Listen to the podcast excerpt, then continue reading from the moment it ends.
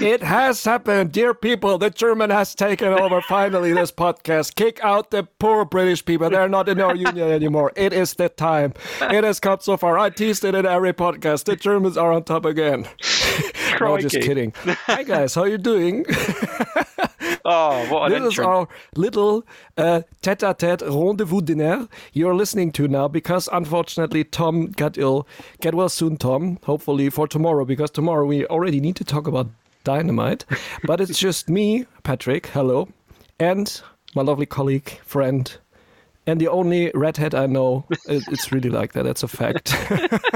Jack Griffin. Hello. Thank you, Patrick. What a warm welcome. Um, yeah, unfortunately, we've not got our main host, Tom, here today. He's feeling a bit under the weather, not his usual self. So we told him, you know, take it easy, rest up, um, you know, and get, get himself better, you know, health before the podcast. So we did have a like, ask around a bit of our regular guests. We like to feature Liam and Hugh. Both are busy. We also asked our other friends in the group chat. No one got back to us, so you've ended up with just me and Patrick. But, you know, the show must go on, as they say. Hey, Patrick? Yeah, and the last time Germans and English people were together, like, in a, in such a thing, it always ended good for the Germans, but... Uh, right. I swear... I'm, I'm referencing did... to football now, not to the oh. war. Now it's now it's football time. The last games Germany against England were good, oh. just for the Germans. I swear, every podcast, you got to slip it in once, don't you? You've always got to slip it in. Now, I'm looking forward to it, to be fair. Great pay-per-view it was. Um, and yeah, now we get to talk about it, and I've been waiting since Sunday night, Monday morning to talk about it, and the time is now. It is Wednesday. I don't know why we're always so late with this right. thing. As we say, the most unprofessional podcast, but now we're it's busy the time. Bees. We have a professional life outside of this profession, so we do. And how how has yeah, your been week also, been? Actually, been... I didn't I didn't catch you, did I? For the last uh, episode, it was Hugh. So yeah, it was a, a lot. Like I was super busy doing the things I do during the week. Uh, on the weekend, I, I could relax a lot. That was really nice. And today it started snowing again here in Iceland. Super Aww. Nice, right? The, the spring is coming. So I love how that's spring for you. Here it's just been windy and rainy. This is the thing. England compared to Iceland. Everyone moved to Iceland, and it sounds a lot better than here in England. Definitely. We'll have the rain and the wind throughout the whole year. When it's not snowy and windy, then it's rainy and windy. So ah, there, there you go. That's the thing. It's actually worse than in Britain, maybe. I don't know if it's worse. But coming back to wrestling, my friend, Let's because go. we have to talk about it. There happened a lot, a lot, a lot. Uh, I was also, like you said before, I was super excited for the pay-per-view. Uh, I have to say, not only because... Um, They said somebody, some big reveals will be in there, mostly before uh, for the main event, and also like uh, some storyline uh, developments that could happen in that pay-per-view. Yeah, but let's start with the buy-in. Did you watch the buy-in? Oh yeah, the buy the buy-in was good. Um, it was obviously uh, trying to remember Thunder Rosa and Riho, um, and Britt Baker, and who yeah, I thought yeah. was going to be Reba and Rebel, and everyone then kept on telling me that she was maybe injured. I'll let you take the lead with this to reveal who it was, but yeah, looking for, I was looking forward to this a lot, because if anyone knows me, I love Thunder Rosa and I love Britt Baker, so any match in them. Right, right.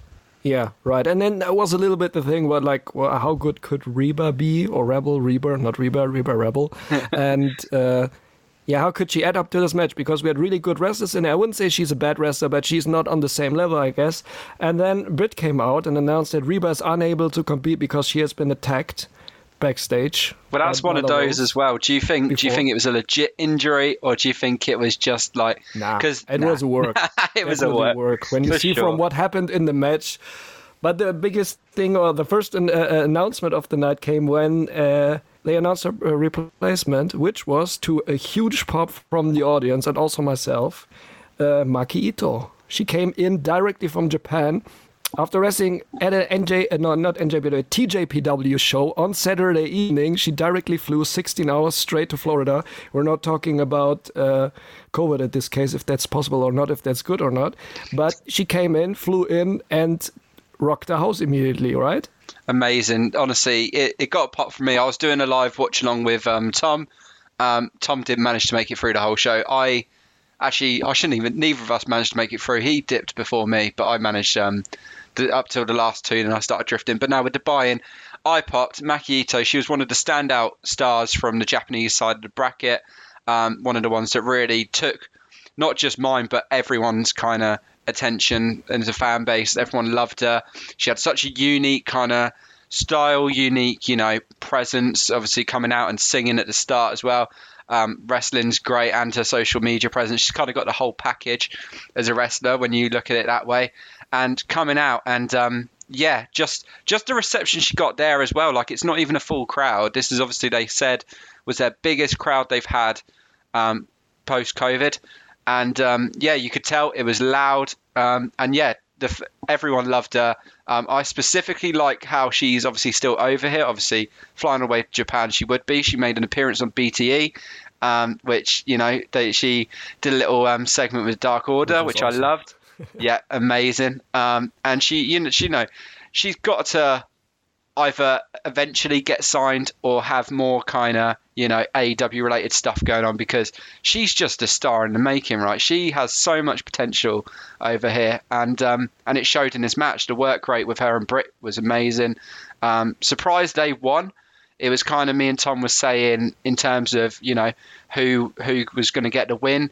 You look at both sides. Thunder Rosa obviously is a star, and she has taken a couple pins, you know, on Dynamites and stuff. But then Riho as well, like, you weren't sure whether having Riho in, are you going to let her lose at first on a pay-per-view? And then you look at the other side, Maki Itoh coming in, you know, is she going to get the, it was all these different scenarios. You're like, you didn't see it coming. But now, match as, as a buy-in match, incredible. What were your thoughts, Pat? Yeah, same here. Uh, I didn't stop the clock. Uh, but I would say, like, from my feeling, that Maki Itoh even got the, the longest in-ring time of all competitors there. She was very long time in the ring. Yeah, she was also able, like, in, in the beginning, like, a first uh, first round in, in the ring, let's say it like this, when she was in there, she was uh, not able to show that much. Of course, some nice trademark moves, but in the end, in the, the second time, she got really into the ring. She was able to falls sideways onto the stomach. I think it was on Thunder Rosa or so she did that. It's just a trademark move. I loved that, really. Uh, but I also loved the six one nine by Riho. Oh, yeah. Really cool. Like, at, at one point also where the uh, uh, Britt Baker interrupted and the momentum changed of the match, uh, because the momentum was on Thunder Rosa's and Riho's side, and then it changed back to uh, Britt Baker and Maki Itoh, and Uh, from then on, it was in between a little brawl and everything. So that that was really nice. It had a lot of action in there. And what was also cool, I wrote down here, Maki Itoh countering a running knee from Riho into a half Boston Crab. Mm. That was just awesome, really. Like, this was really cool. Really nice moves they showed there. Uh, and in the end, uh, Britt Baker does the, uh, the final... I, I wrote down that's the, uh, the Adam Cole super kick. Because I think she got it from her boyfriend. And uh, then she pushed um, Thunder Rosa. You're right, Thunder Rosa. Rebel. They, there's so many R's in there. Rebel, Reba, Rosa, Baker. Um, she pushed her into into the ropes, and the referee was uh, was not seeing that uh, Rebel, not Reba, hit then Thunder Rosa with the crotch. Uh, with the no, how do you say? That's crotch. Is that yeah, right? uh, crotch? I I, I say crotch, crotch. Yeah, crotch. Yeah, right. With that. So yeah, this is why I think the uh, the injury is faked. Because yeah. You could directly see that, that she was just there to be at ringside, to upset. And then because she was standing on the apron normally, like if, if you need to go on crutches, you cannot just go up on the yeah, apron. So sure. This is work. Um, yeah, but yeah, this this was the match, but more of this will happen later, actually. So then let's get into the show. Uh, it opened actually with a graphic to remember Jim Crockett Junior, who passed away, which is a very important person in the wrestling history because, yeah, he invented W C W, so this is where where T N T actually, or not T N T, how was it? Turner was his name, bought it from and everything. Yeah, then we got into the first match directly, the A E W Tag Team Championship, the Young Bucks versus M J F and Jericho. Um, yeah, your thoughts on that? Thoughts on this? Yeah, definitely a match that it took a while for me to appreciate it on the card. By that I mean... because obviously initially started this whole kind of storyline as such would be, you know, the Inner Circle um, six man, the, you know, the Inner Circle tag match, um, where I personally wanted Santana Ortiz to win. They didn't end up winning. Obviously Jericho and M J F ended up winning. Then it annoyed me with a bit where obviously Santana Ortiz then got a, you know, a title shot anyway, but nonetheless, that was all in the past. You can listen to that review when we talked about that a couple of weeks back. Uh, and then obviously they started to, you know, push it up the gears, you know, getting a bit more bit more storyline into it, a bit more presence, you know, getting a bit of hype going.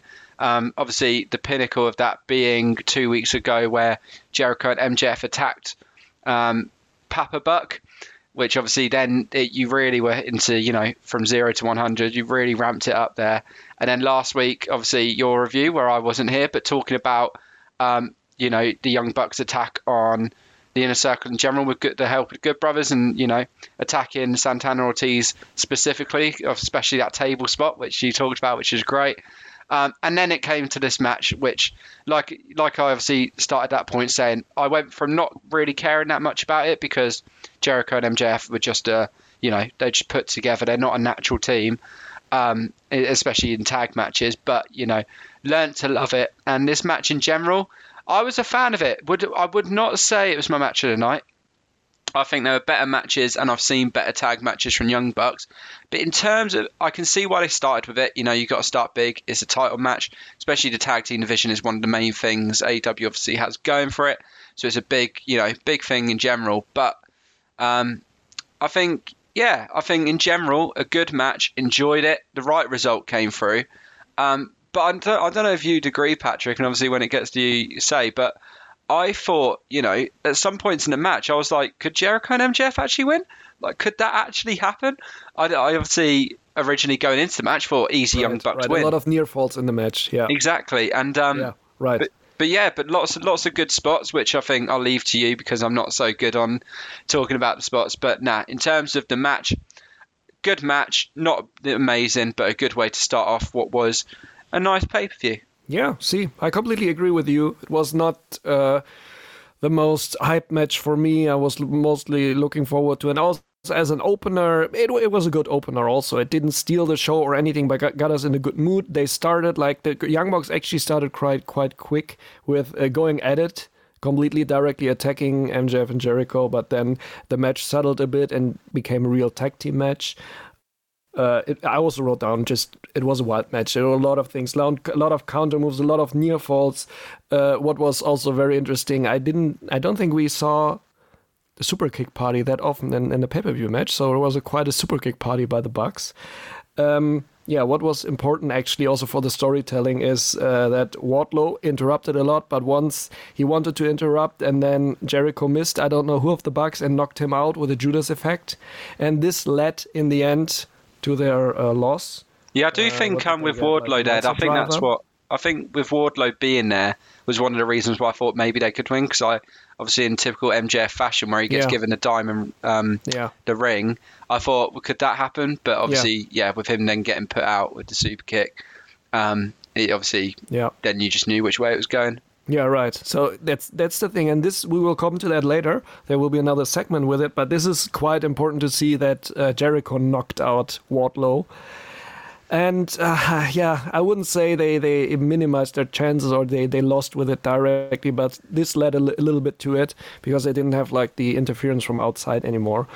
But yeah, I don't have to add a lot here because it was just a good match. It was just some crazy moves in between, again, from the Young Bucks as usual. Uh, Jericho also, I still have to say Jericho with his age, that he's still in the ring, does that stuff.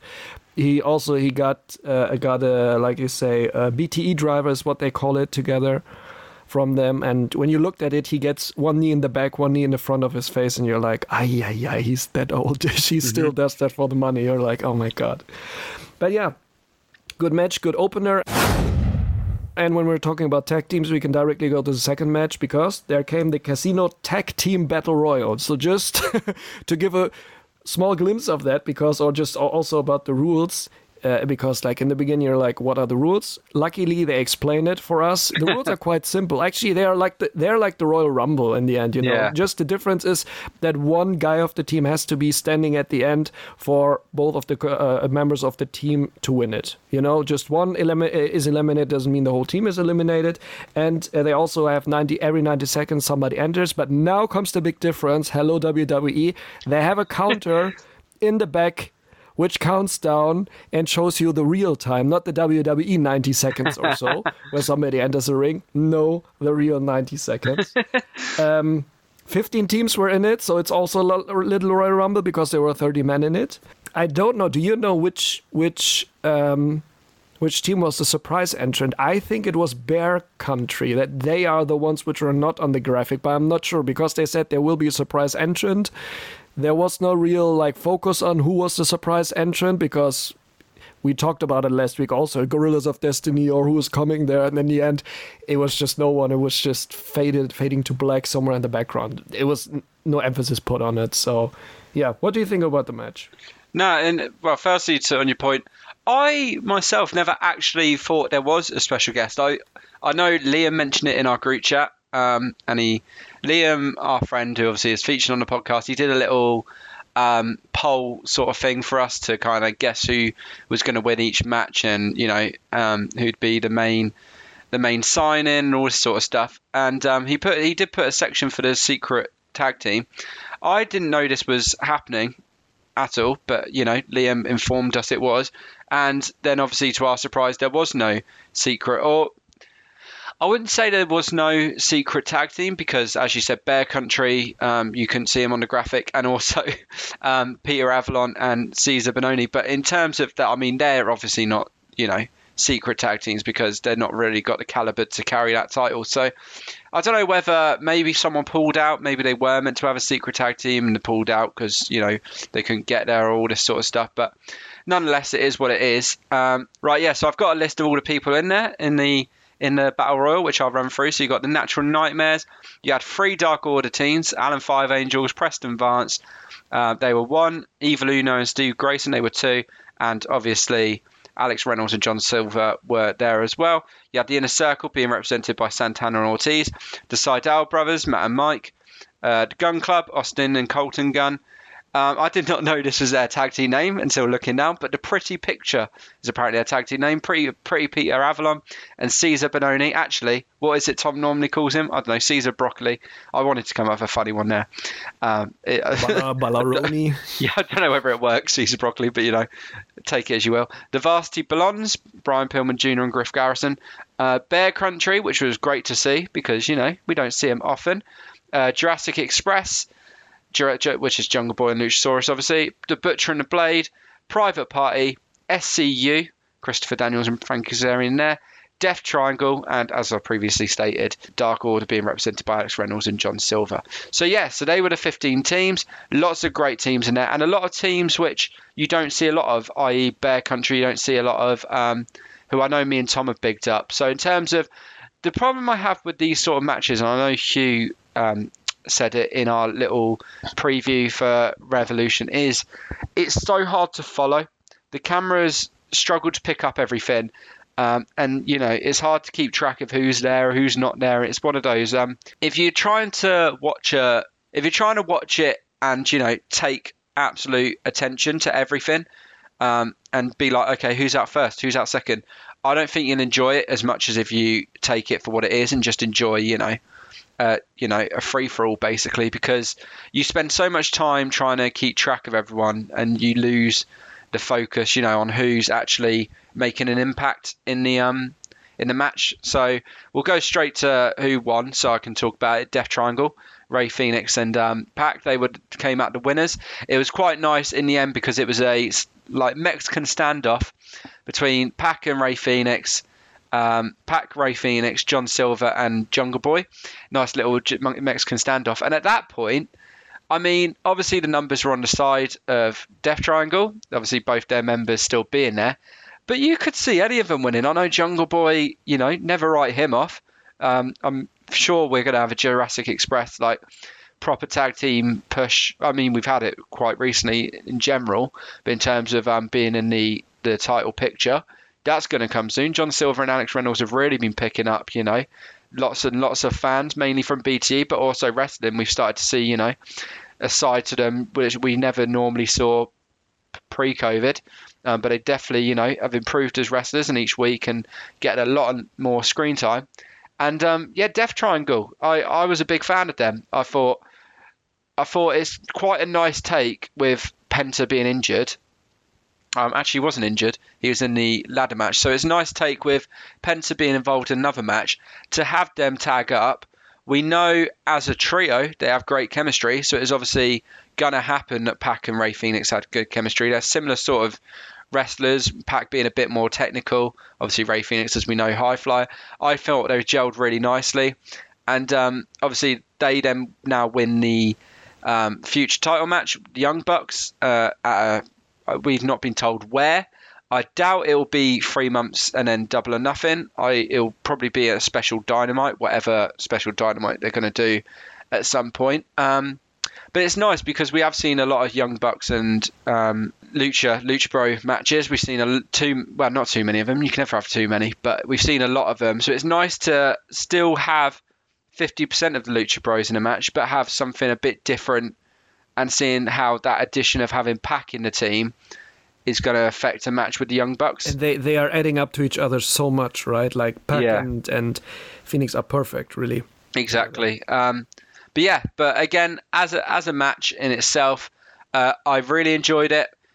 Again, not quite match of the night. Um, there's obviously it's pay-per-view and every match could be match of the night for, you know, it depends obviously what sort of fan you are and who, who your favourite wrestlers are. But no, enjoyed it for what it was. Nice to see all these tag teams that don't normally get even screen time on Dynamite to get airtime on a pay-per-view. It's a really nice way to, you know, show them that even though you don't get all the screen time you should, we are still there for you. We do still care about you. You are in our kind of image as a company. So yeah, so I think I've rambled enough. Patrick, you talk about your, your takes on the match.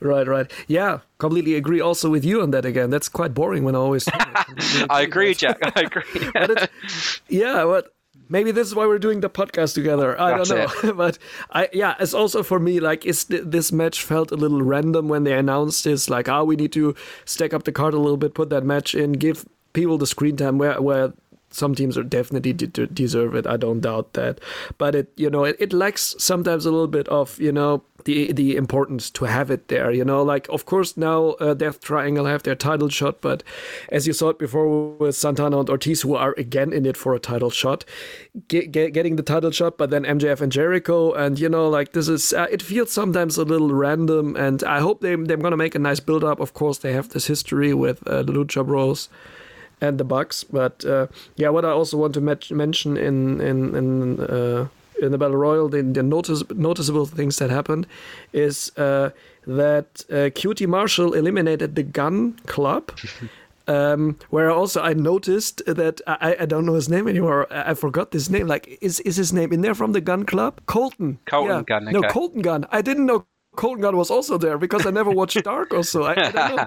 I didn't know Colton Gunn was also in there. So it's, it's his brother, isn't it? Yeah, Billy. Billy Gunn's his dad. Family. And Cutie. Yeah, and. Uh, Yeah, Cutie Marshall eliminated them both, and then Dustin Rhodes looked at me like, why did you do that there? And our team's like, yeah, why not? Like, we need to have a title shot. It's every man for himself. And then they had a little argument, and then Cutie Marshall had enough. He just jumped out of the ring and eliminated himself, turned around and spat Dustin Rhodes in the face.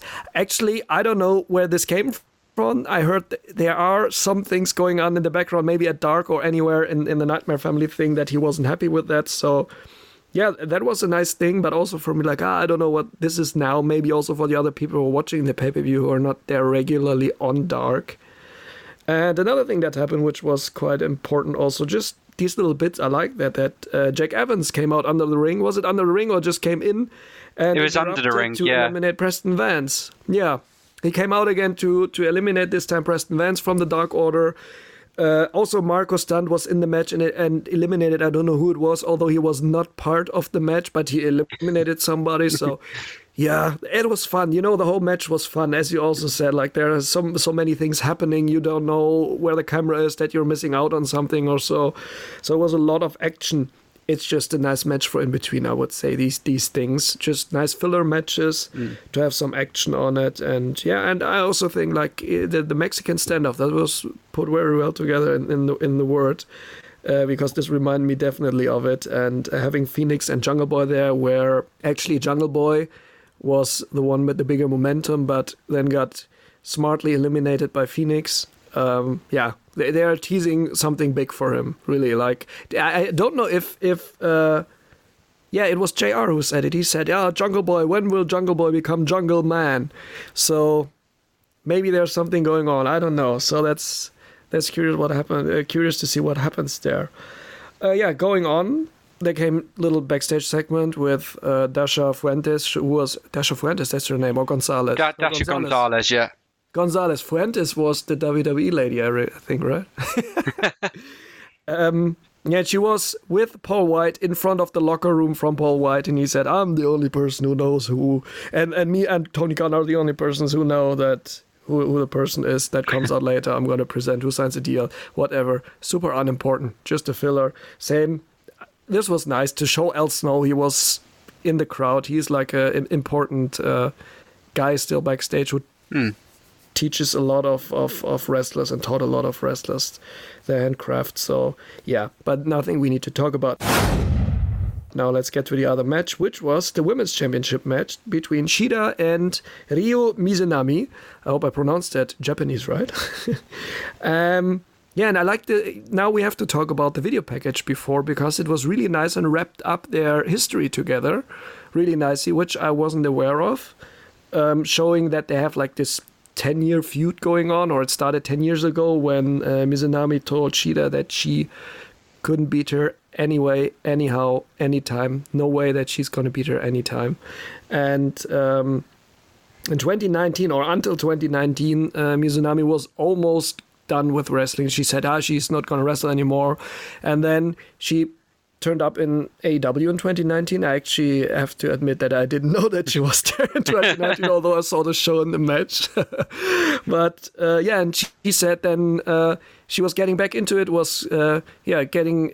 falling in love with it again, which is a real nice story. And then she saw, oh, Shida has the title. Okay, now we have to clash, and she has to prove that she can beat me to be a real champ. And this was a nice, a nice thing. This was also, I have to say, a very Japanese touch on these things with like being the real hero or so. Uh, but I like that. This is also why I watch a lot of anime, and so I think, um, yeah. How did you like the match?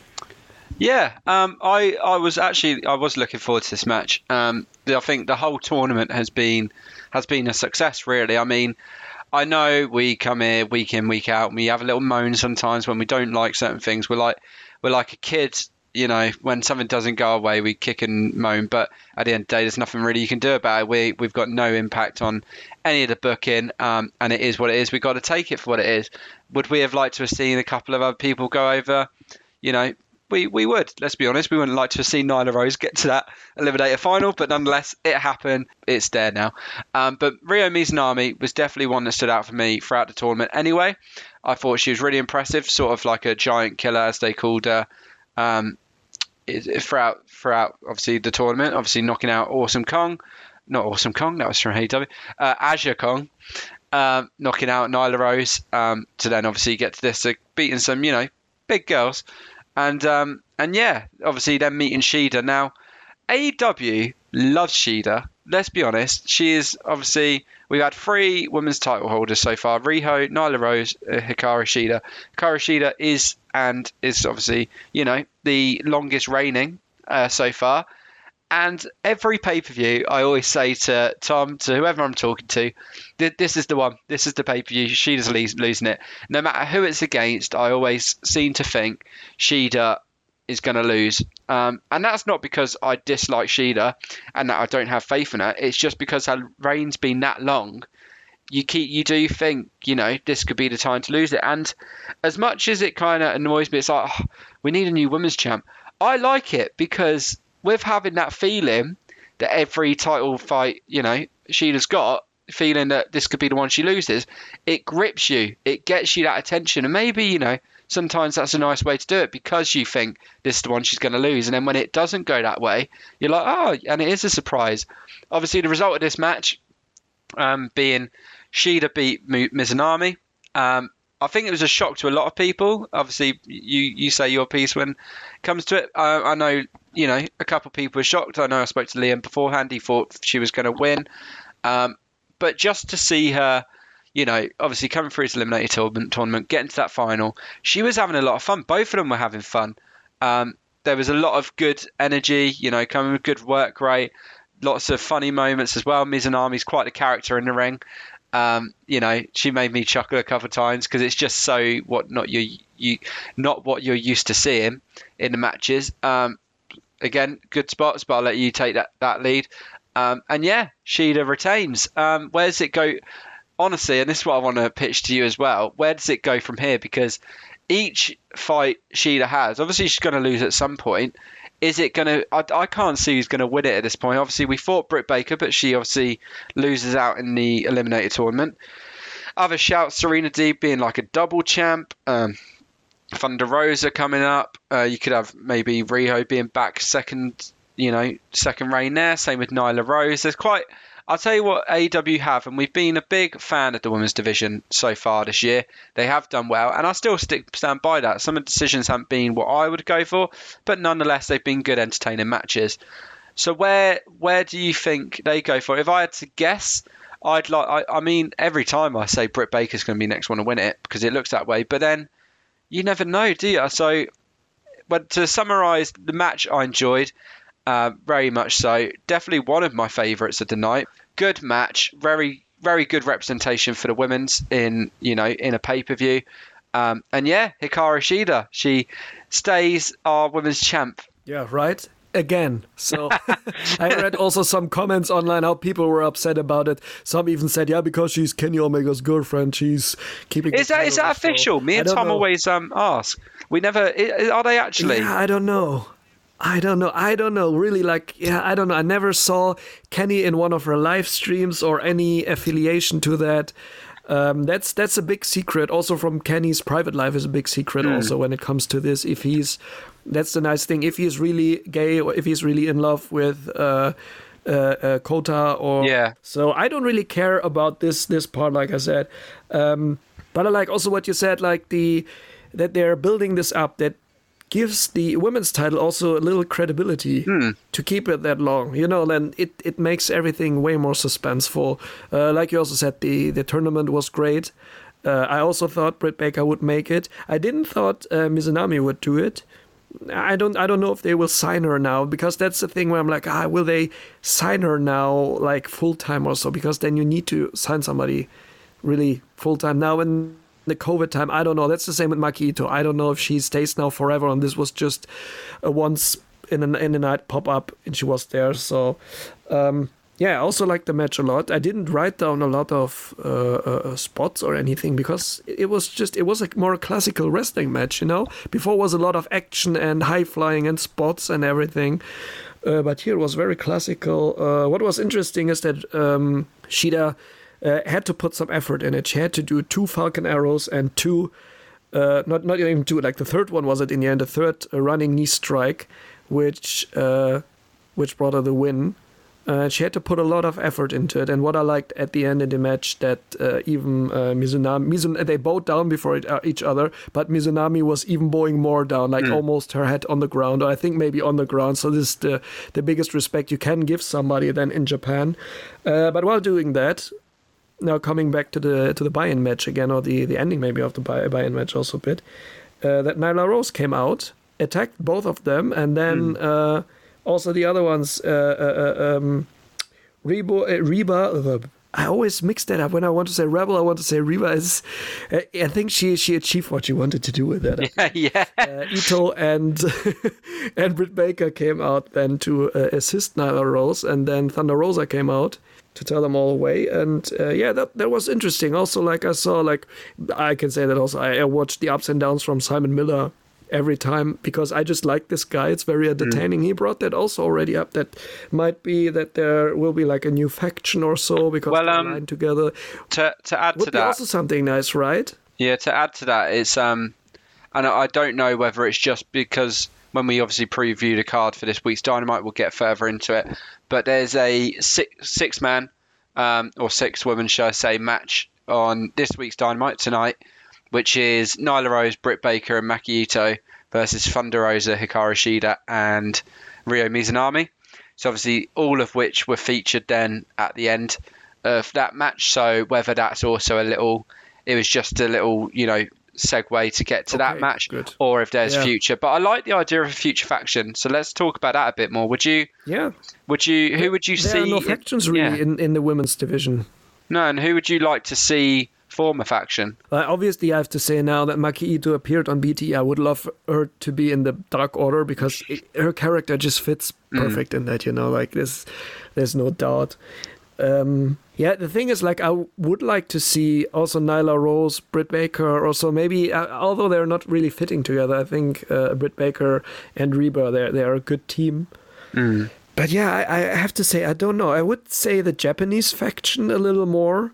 Um, Riho, Shida, that they are together. This just makes sense also since these factions are a very traditional thing, a very big thing in Japan or in Japanese wrestling. Yeah. That that's actually the thing I, I can think of now, because I, Thunder Rosa joining them would be also nice because her wrestling style also goes in that direction. She wrestles a lot in Japan also. Um, yeah, like out of my head now, out of uh, out of my head, I can just say these. Mm. Um, I don't see where where Britt Baker and Nyla Rose would fit together. To be honest, like it was now for on screen, it was nice, mm. but I don't see where they can fit together because I see you see also Nyla Rose with Vicky Guerrero, and the cringy things they're doing on B T E. Maybe they're also doing something like on B T E. They have this this guy. Oh. He's also. Uh, Can we just brush over that? Doing the priest. Yeah, please, because I'm also like not another uh, Dark Order ripoff where they get like after two weeks, oh, that's actually the same and it's shit, you know? Yeah. Um, yeah, to be honest, like I would I would only see now the Japanese faction or maybe some more heels uh, lining up together because, yeah, Anna Jay is out right now and uh, Maki Itoh would fit best to the Dark Order, I think, from her style also because she's crazy. That's mm. just perfect. You need a crazy person also in a cult. So that's the well, I know John Silver's a massive right? fan. And you need a leader. Mm. Yeah, yeah. Uh, but you also need a leader in this cult. So I don't know where this, this will lead up to. Mm. Well, it's it's nice to be able to, you know, speculate and have these sort of ideas. I, for one, would probably prefer to see an all-female faction. I don't. I mean, it's nice, obviously, seeing the females join these, you know, factions we've seen in the men's side, that is, you know, Anna Jay joining Dark Order. But I do think we just need a badass women's faction. I don't know who would go into it. I, I think it'd be better if it was a heels faction myself, um, rather than a face faction. But but no, I definitely think it's something A E W needs to look at. Um, I can't really say right now who would be the right people um, because I think with a lot of these, because it's so... So sometimes the tag matches they have in the women's division are quite random. I think, you know, it's hard to speculate who goes with who. I think you could see like Anna Jay and Tay Conti, but Anna Jay's already in Dark Order um, and stuff like that. So, but it's nice. It's definitely early stages in sort of thinking about it. I know I mentioned it before, but I, I don't doubt that A E W have definitely had the discussion. So hopefully something comes from it. Yeah, hopefully. Also, after the really good women's tournament, now they, they're putting a lot of effort into the women's division. I hope they will keep on doing that the next weeks. Like also the six-man tag, which is happening on Wednesday. Uh, yeah, that's that's that's a sign in the right direction. I think the people will also be excited who are in the crowd there. Um, but yeah, let's see what comes out of this. You know, like they need to go in, in some direction. Also to give other wrestlers uh, more, uh, female wrestlers a more a bigger screen time. Mm. Massively. That's also what you can achieve. We need, we need the biggest yeah. step they could take for that would be two women's matches in one night on Dynamite. That's the biggest thing they oh, could yes. do. That, that, they that could would do. be like yeah, that's yeah right for me also. Like they they need to do that actually. They need. I think even Raw has that or SmackDown has that. That mm. there are two women's matches at least in one night. So although the match time is way shorter in Raw or SmackDown, but they also managed to squeeze that in mm. there somehow. And now also with uh, A E W Dark Elevation coming in, they can take some male talent off Dynamite, I think, and uh, give more women's mm. talent the, yeah, the stage. I think that's important. All right, coming to the next match. Um, yeah, before the match, actually, the promo, or let's say the promo, Chucky T and uh, Orange Cassidy wanted to start, but then got interrupted by Miro, knocking out O C, Uh, knocking uh, Chuck Taylor into into the uh, door glass, whatever it is there, and dragging him out to the ring and uh, taking the mic, telling him, uh, why did you betray me? I could have uh, got you to the moon and back and everything, and telling him and, and also holding him the mic in the face, saying, now what do you say? What do you say? Oh, ring the bell. That was quite funny, I have to say. because he was beaten down and he still said, I want to want to fight you. um, yeah, after a while, Orange Cassidy came out, surprised us all with the uh, super punch against Miro. Uh, but then the match took its way. I have to say, that for me, there was nothing super special. It was, it was in, in this case more a squash match for Miro. Um, the only thing noticeable that was happening in the match was that he pushed uh, Orange Cassidy willingly into Penelope Ford, who then fell from the ring apron down on the floor, and Orange Cassidy was also distracted then, or he knocked him out, I don't remember exactly, and then he took Taylor in the, uh, he calls it game over, uh, his, uh, what is that, camel clutch he does there, and won the match. So uh, there's nothing much I can say that it was a squash match. I did not like it, to be honest, because I think it's underutilization of Miro and Orange Cassidy. That's the match I wanted to see for that night. And I was hoping a little bit when they had this backstage thing that he was knocking out O C and Chuck Taylor, maybe that O C gets up again and Chuck Taylor is injured, and then they just say, oh, we're going to make a one-on-one match. But, you know, what did you think of that?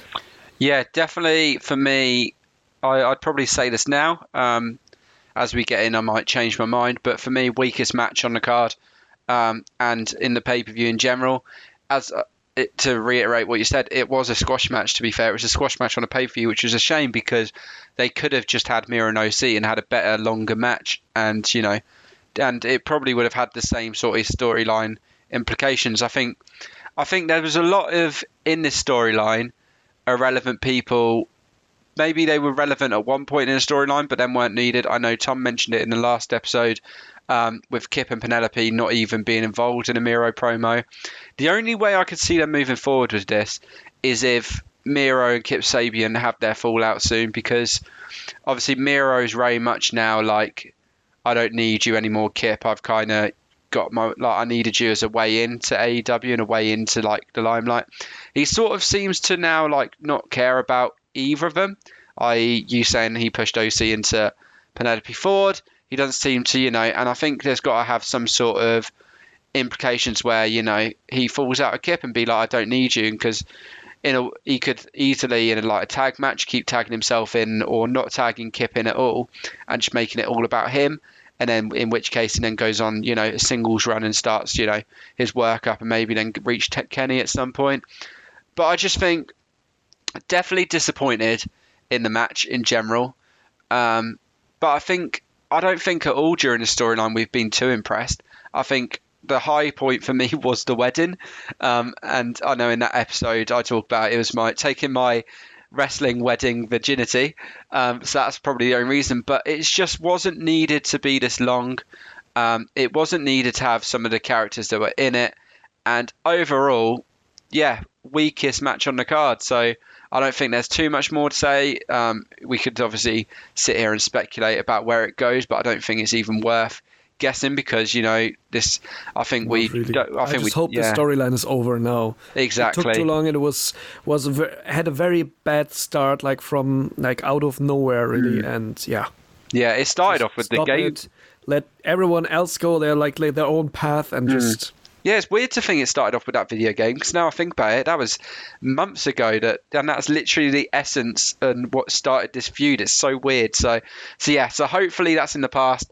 Again, I'd like to see now, though, Miro and Kip fall out. Miro get a singles run um, and push because he really is, and it's a shame because he's been tied with Kip that they haven't been able to show it so much, but he really is one of the standout stars in A E W and deserves to shine. He does. Yeah. Definitely. Uh, you saw that also now in the match, how good he is, mm. how hard hidden he also is, like how he looks. And I'm I'm really hoping, but I'm I'm pretty sure it will happen that he shows up in N J P W also. When the pandemic is over a bit, everything is a little more relaxed or so, and they can travel easier between yeah. the countries. I'm pretty sure he will show up there. I didn't think about that. With his style he's made. Ah, I'm I'm really thinking, just waiting for it. Just just imagine him against uh, uh, Minoru Suzuki or so. Like, two crazy motherfuckers. Dream really match. Nuts. Dream. That's they could really have what I want to see. Yeah. They could have a real hardcore match, couldn't they? But that's the thing. I don't think I think yeah, about right. him him coming in. The ties that, you know, A E W has now, they definitely, and I think we'll see it more when the pandemic's over, the crossover of stars going over there, their stars coming over here. I think we'll see a lot more of it. And yeah, Miro in New Japan, maybe even he could turn up. I know it's a long way away, um, but Wrestle Kingdom next year and have a match there or something. Or, I, oh yeah, yeah, oh yeah, I love that, that Patrick. I love awesome, it. Really, yeah, right. All right, so. Going on next was the next uh, segment. Marvez was backstage with uh, the Inner Circle and was talking or asking, like really stupidly, to be honest, like, why did you lose? Why did you did you fail? And then, of course, Chris Jericho was upset. Who wouldn't be upset? Even even as a face, you would be upset being asked such a stupid question. Um, but one person wasn't upset, and that was M J F. He was just disappointed standing there. And they announced that they'll have, uh, what did they say, a war council on Wednesday yeah. on Dynamite to talk about further actions within the Inner Circle, so where they're standing now. So just going back to the match they had before that, uh, Jericho knocked out um, Wardlow. Maybe they're kicking M J, uh, uh, kicking Jericho out. I don't know what happens there. I'm really, really curious to see what happens on Wednesday. Might be the time or something else might happen. Sammy Guevara is also not on the air right now. It's interesting to see what, what will happen there on, on Wednesday, because you could clearly see that uh, M J F was mad at Jericho, and you could clearly see that the people standing in the back were just disappointed. Mm, massively, yeah. Really. I think uh, this is yeah. this is definitely the next stage in the storyline. I know Tom's a massive fan of it. I know I've been as well. This Inner Circle storyline.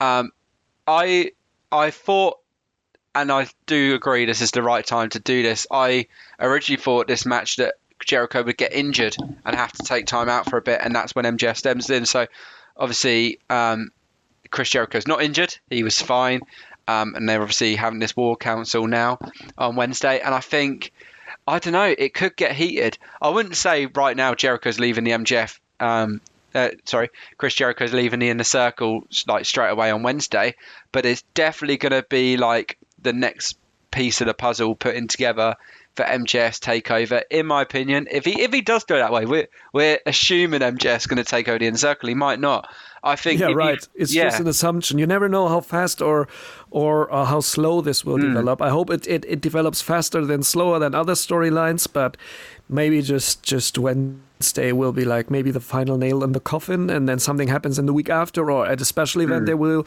be holding in a month or so. I don't know. I'd like to see eventually, because there's seven members of the Inner Circle. I mean, if you count out Wardlow, because he doesn't wrestle too much. I mean, you could count him in, but I'm just trying to think of a way, because obviously Sammy out, but Sammy's not going to be out forever. He will come back as a face um, at some point. Again, we're just assuming he'll be come back as face, might not. I think he'll eventually come back for Jericho when Jericho gets casted out, but I'd like to see some sort of, you know, the now faces of the Inner Circle, or, you know, the good guys as such, Jericho, Sammy, and um, if they kick someone else out, say Hager, could be Hager to be fair. And then you've got um, then you've got M J F, Wardlow, and Santana Ortiz left on the other side, and then have some sort of, you know, maybe even a tag match where you've got the Sex Gods reunion um, versus M J F and maybe Wardlow, and then um, yeah, just have some sort of um, what do they call it in Marvel? Um, Civil War, uh, Inner Circle Civil War yeah, Civil sort of War, thing yeah. would be great. Um, but again, at this point, because obviously this is the we're reviewing the pay-per-view, you you like having these ideas of where it's going. It's definitely what my favorite part of wrestling is, just trying to guess where it goes and having all these sort of fantasy storylines and stuff. But um, but now nah, it's definitely the tensions are rising as they have been for months now in the Inner Circle, weeks, and um, yeah, interesting to see what happens on Dynamite this week. Yeah, right. Really interesting how this will develop. Also, what was interesting was the quick development of uh, the Hangman versus Matt Hardy storyline. Mm. Like, out of nowhere, they put this up w- within a few weeks. Now they're having this match where the winner uh, receives the uh, first quarter earnings of uh, the opponent he defeats. And, uh, yeah, what did you think of the match? What did you make out of it? Yeah. Um, so, firstly, the implications, the first quarter, I think... Part of me thinks it's a bit silly. They wanted to have this match and they wanted to have some sort of like reason to have the match. Um, but it fits um, Matt Hardy's character, done it? Big Money Matt. It's got to be money related. I get it. Um, in terms of the match, I thought it was, uh, I enjoyed it. Um, Not the not the most memorable match of the night. Again, another sort of weak one in the card. I think you can kind of pick out which ones were going to be the weak ones before the pay-per-view. It's definitely one where, you know, you knew Hangman was going to win. Actually, in saying that, I did predict uh, alter alternate ending where, you know, if Matt Hardy wins, then, you know, he's under maybe he's Hangman's under Matt Hardy's kind of eye or lead or whatever, and then Dark Order comes to save. But nonetheless, Hangman won, which is the right result because he's getting a good push now. Um, ever since he lost the tag titles, actually, sorry, scrap that. Ever since he lost the match against Kenny for um, the title shot, he's been he, he reached the low, and now he's back on his rise, and he, he's winning and winning. Yeah, but, but also up. Losing the tag titles was also low for him. Yeah, massive. That it was, was just, also low. Yeah, so, yeah. It, it was definitely built building up for him, and he obviously hit the low lowest of lows after he lost that title match. And he's found friends in the Dark Order, as we talk about quite often in the show. Um, and it's so nice to see when he won the match, they all come out, they give him a beer, they all have a hug. And I got a bit, not well, I didn't get emotional as such, but um, not actually emotional. But if it got me in the feels when um, on B T E this week, they did a little montage of Revolution. And they had some nice music in the background, and they showed a clip of uh, Dark Order and Hangman hugging. And you're just like, the fit is right. It's time. Get into it. They they need to have some sort of, you know, Brody, Brody, you know, the passing away, it hit everyone hard. Um, and it definitely, you know, the Dark Order members, it's hit hard. Um, I think now it's a good time, you know, to to maybe, you know, have a new leader. I know you talked about it last week where you said Evil Uno should be like the temporary leader, but they've they've not done that so far. They've just kind of got no leader.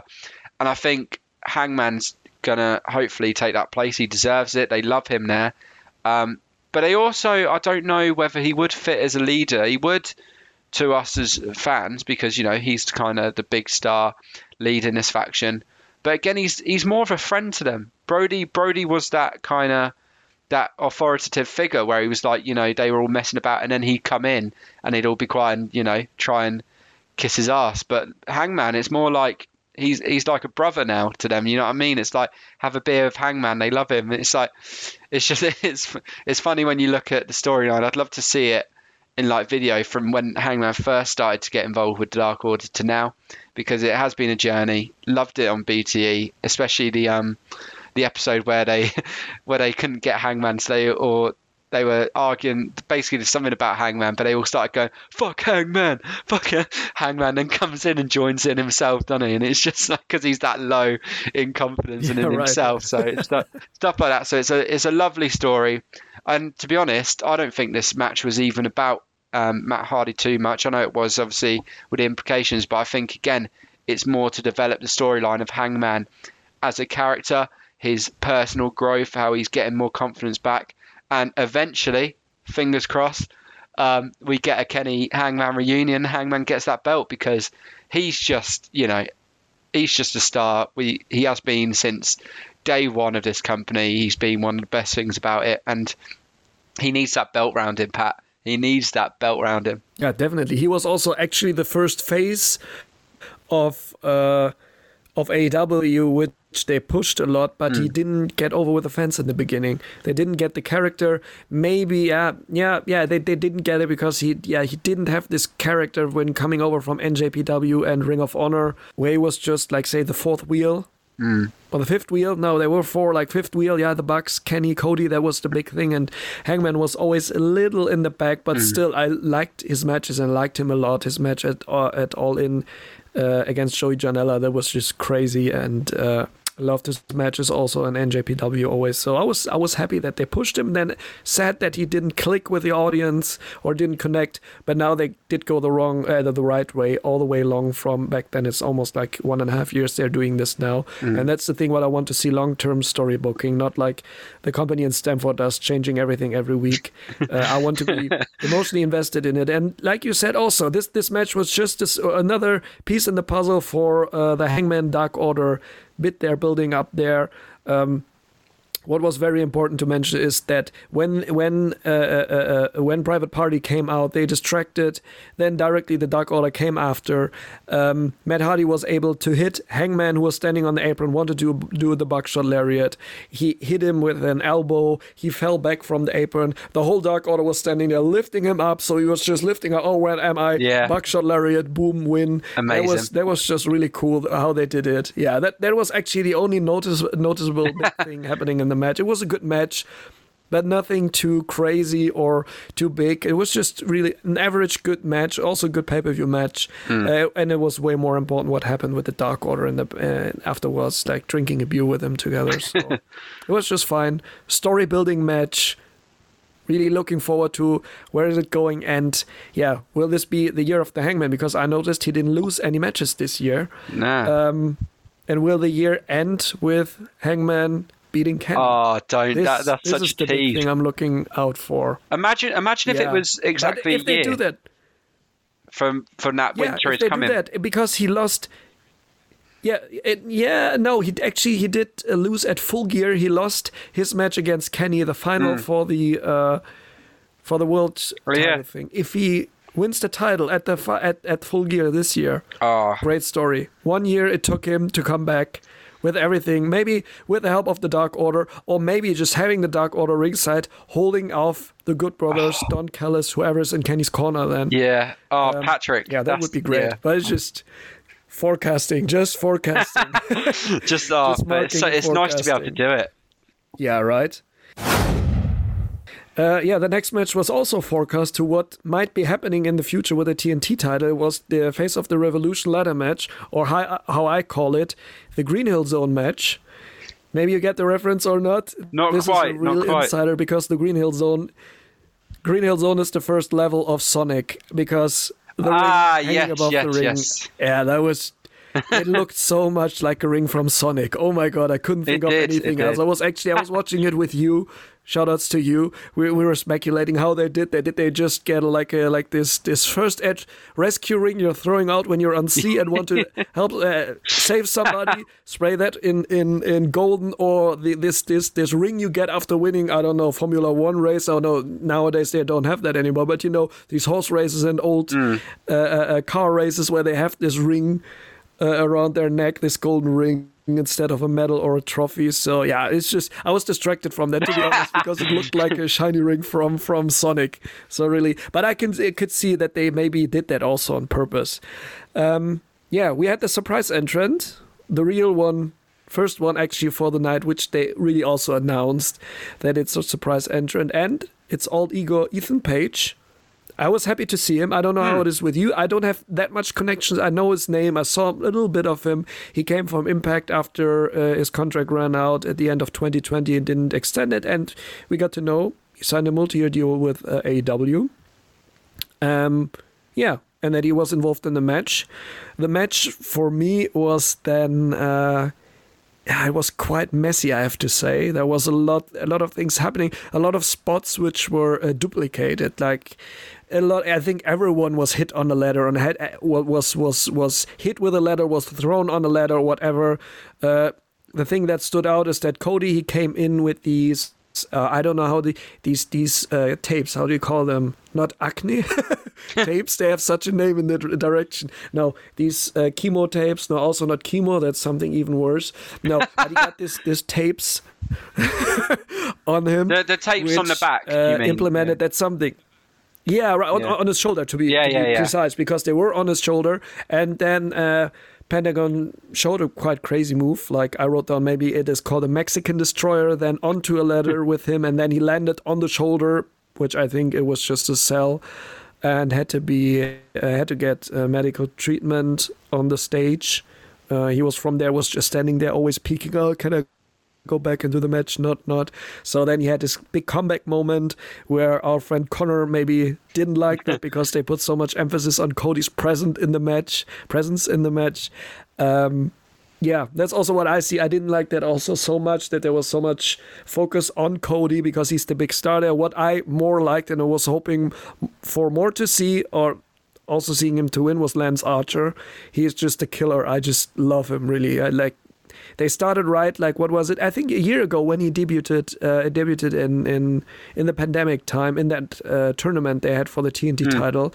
And I think now it's also time to give him something. He was so good, really. I I loved seeing him there. He's so brutal and just dangerous, and uh, he could have killed everyone, but these guys, especially Pentagon, were standing way too much around. Pentagon was also taunting way too much in the ring instead of climbing up the ladder. And in the end, the lucky guy was Scorpio Sky. I'm also happy for him, I have to say, like, for for just sympathy reasons, because he's a good athlete, but I don't have like a big connection to him storyline wise or so. I think he's also someone they they trying to push to the moon now as the next star, but they should be watching out that not the same happens as with Hangman, where it doesn't work out and the people are not invested in, because that's everything what it's, what it's about in wrestling. So what did you make out of the match? Did you also not like it as much as I did? No, um, so I'll start off with the the surprise um, being Ethan Page. I am fairly new to Ethan Page. I only started watching Impact and his stuff um, when it announced, you know, when Kenny won the title in December. So only a couple months, and the only thing I saw of him really was the build up to um well what was the trying to think was it Hard to Kill, where Kenny had his title match, and there was an Ethan it was an Ethan Page match yeah, yeah. against um himself, and he killed himself, and that was how he obviously got written off from um Impact. So that's what I thought. So yeah, surprised, right. super stupid so surprised he's here in A E W if he's actually dead. Mental. Um, but no, in terms of, you know, it was nice to see he him. Did the Undertaker. Or the Kane. It'll be nice. It'll be nice to see him. I'm, I'm worried, you know, that he's not as big a star to get a push. I'm I'm worried he'll just be a dark, um, a dark resident, um, you know. But he's got a match this Wednesday. Again, we'll preview that in the card uh, for Dynamite this week. So, you know, it was nice to see him. I didn't when he came in. I didn't think he'd win. Um, because of the stars you got in there. I didn't think him or Max Caster was going to win. It was obviously between the main four, really. Um, the yeah, the main four to go through. Scorpio Sky. This is what I mainly want to talk about. Um, I like Scorpio Sky. He's he's a good he's a good wrestler. He's a good athlete. He, am I the only one that doesn't think he's got much personality? He's not got too much like. And I can see why you don't have much kind of connection to him or care about him too much, because I don't. He's not, apart from winning the tag titles, he's never really had a major storyline, something, you know, that you're rooting for him. He's just kind of been there every now and then. Um, I'm hoping, you know, do I think he'll beat Darby? Probably not um, for the title, but it'd be nice to maybe then see a feud. Like I, I could see a heel side in him coming. Could see that from. Um, His commentary uh, debut when it was the Max Caster and Preston Vance match last week on Dynamite. I think there's a heel yeah. side to him and coming. And also he was heel before with S C U. Yeah. This is where they, they made S C U big with, when being heels, like having their catchphrase, "This is the worst town I've ever been mm. in." They can be heels and they can be very good heels. So yeah, I think, I think, I do think a lot of fans, especially casual fans that aren't, you know, um, I don't think they connect with Scorpio Sky too much, and I think they need to change that, because he's got a lot to give and he's got a lot of good wrestling um, skills to him. And I think if they can't fix his um, storyline kind of side and give him, you know, something for the fans to kind of care about, they they, they might, you know, struggle to use him. And he, you know, he's it's like another they've got. That's why they need the second show, because they've got a lot of stars like Scorpio Sky who are good, but don't get the airtime and don't get the, you know, the chance to have a storyline. Another one I'm thinking um, majorly was Sean Spears when he came back in Dynamite. Obviously, Sean Spears got written out, got taken off the roster on the website, and obviously is back now. But he's another one that's too good to just let rot. He deserves a storyline. He deserves some sort of thing going forward. There's got so many. They need this second show. Um, and, yeah. Scorpio Sky is another one. So fingers crossed for him, um, yeah, that he gets something from, you know, this year, twenty twenty-one, some sort of, you know, root people rooting for him, some sort of storyline, something to get him, you know, the attention he deserves. In terms of the rest of the match, um, it was, a, I'm going to be honest, Patrick, it was a bit of a nothing match for me. Um, it had quite a lot of potential. There was some, you yeah, know, right. Lance Archer in it, yeah. Penta in it, Cody in it, um, I'm missing someone. Who was the fourth? Oh no, sorry. Yeah, no, sorry. Um, Scorpio Sky. Yeah, that was it. Um, so yeah, but so but it had um, Lance Archer, Cody, and Penta in, who are the main kind of attractions to it for me, as well as Scorpio Sky. And um, yeah, I'm surprised they went down the route of Scorpio Sky. Maybe because they think the other ones have the um, ha- already have a big presence in A E W and Dynamite, where they don't need this shot as much because they can have that push by getting their win record up. Anyway, like Lance Archer's already big enough to, you know, even if he had won this match, even if he hadn't, he would already get a push at some point again for another title shot. Same with Cody. Um, so I think they, I think they did the right thing by choosing someone who wouldn't necessarily get such an easy push. Um, but nonetheless, they had some good options there. And I think, I think it was too, I think having a match like that and having a battle royal, even though they're quite different matches, they're similar in the way to where it's a lot of people in a ring, a lot to keep an eye on, a lot going on. And I think, you know, it just, it didn't grab me as I thought it would. And I do like ladder matches, but nonetheless, you know, it was there. It was a nice match for what it was, and yes, yeah, Scorpio Sky the winner, and now going to have a title shot against Darby, so look forward to that match. Yeah, right. And also there was, like in the Tag Team Battle Royal, no emotional investment into mm. the build-up to this. They just announced it two weeks before or three weeks, and then they really announced it only with a little graphic on the side. Mm. And like I said, no no real build-up. The And that's what I said before. You need this emotional connection, these storylines, to get you invested in that. And you see from a match which, ha- which has potential, which is like actually money in the bank when you read these wrestlers competing in that match, but with no storyline or anything behind it. It's just harvest cool. So this match also didn't click that much for me. And also this is why Scorpio Sky didn't click so much. Mm. So, but now we're getting to, I would say, to the main events, because yeah. both were main events for me. Um, yeah. But no, oh, sorry, not before. Oh, sorry. Oh, I almost missed. It's a small bit on top of my notes, which I almost missed, was the big announcement, the big new signee for uh, oh, we almost A E W. Missed it. Imagine. Yeah. Imagine doing a whole review imagine, of Revolution oh and missing out on the one of the main bits of the whole pay-per-view. That'd be us. Right? Tom would and be then so we have to edit it afterwards. Like, yeah. oh, oh yeah, right. No, and also like it's it's. I think the internet uh, uh, marks would be happy. Like, yeah, that was a big disappointment. Like, mm. yeah, you should forget about him. No, but really, like, I don't know how much you know him, but uh, the new signee is Christian Cage. I was very happy. I was. I w- we were also not having him on our cards, to be honest, when we were talking about this in the preview. Um, it was also nice that he came out to his uh, T N A theme. Um, he is, of course, not that big of a deal um, compared to how they hyped this announcement, you have to say, because it, it was quite a big hype around it. So I don't like that they hyped it that much.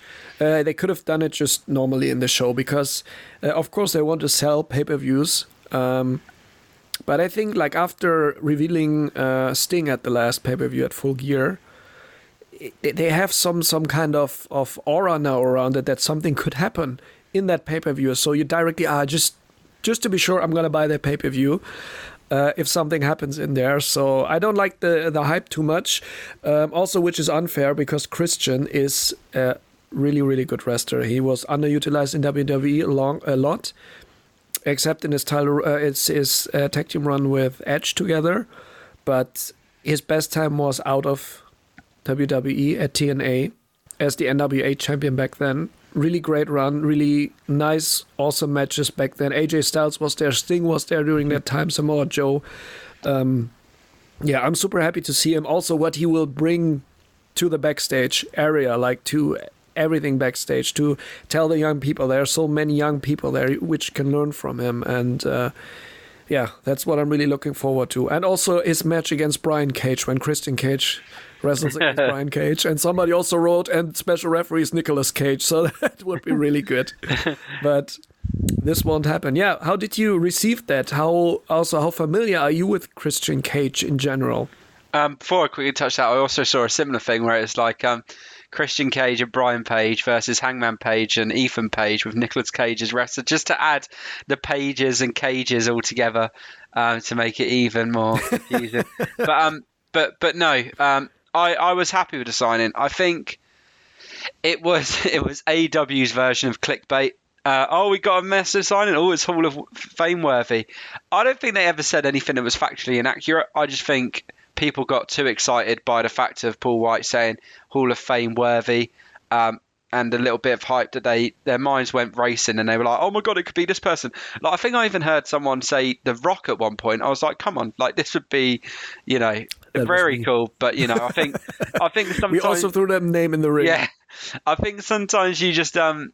Your your mind wanders, doesn't it? And you you starting to get a bit, you know, ahead of, like, there's still a new company. There's still a lot of people that don't want to take the risk of signing in case, you know, something happens, which I know they've had such a successful year, A E W, but, you know, they are still a new company, so they might not want to commit yet until they know. Um, I think a lot of reason why people didn't think Christian Cage was going to be the one was because, obviously, he appeared at the Royal Rumble. Um, and had that moment of edge, so you thought. And sorry, but that's so crazy, right? Mm. That W W E didn't sign him. He was really good in the Rumble, and the people were really responding super positively to it, to seeing them back together in the ring. And they're signing, especially older guys like Goldberg or... Mm. Uh, who else are they signing? Brock Lesnar. Yeah, right. Like these, although Brock Lesnar can be still good when he's booked right. But, you know, having these old guys, and then you have Edge and Christian, who both are in a very good physical shape, mm. and they're not doing anything of it. No, they've missed out massively, um, and it is a shame. But you know, it's all the better for A E W getting him. I mean, it's a good, it's a good push, and a good actually. Sorry, scrap that. It's a good pull um, for them to be able to get him. So looking forward to seeing what he brings. I agree with you. He's got a lot to give. He's got a lot to kind of share. A lot of knowledge, a lot of experience. Um, and yeah, was it as good as it could be?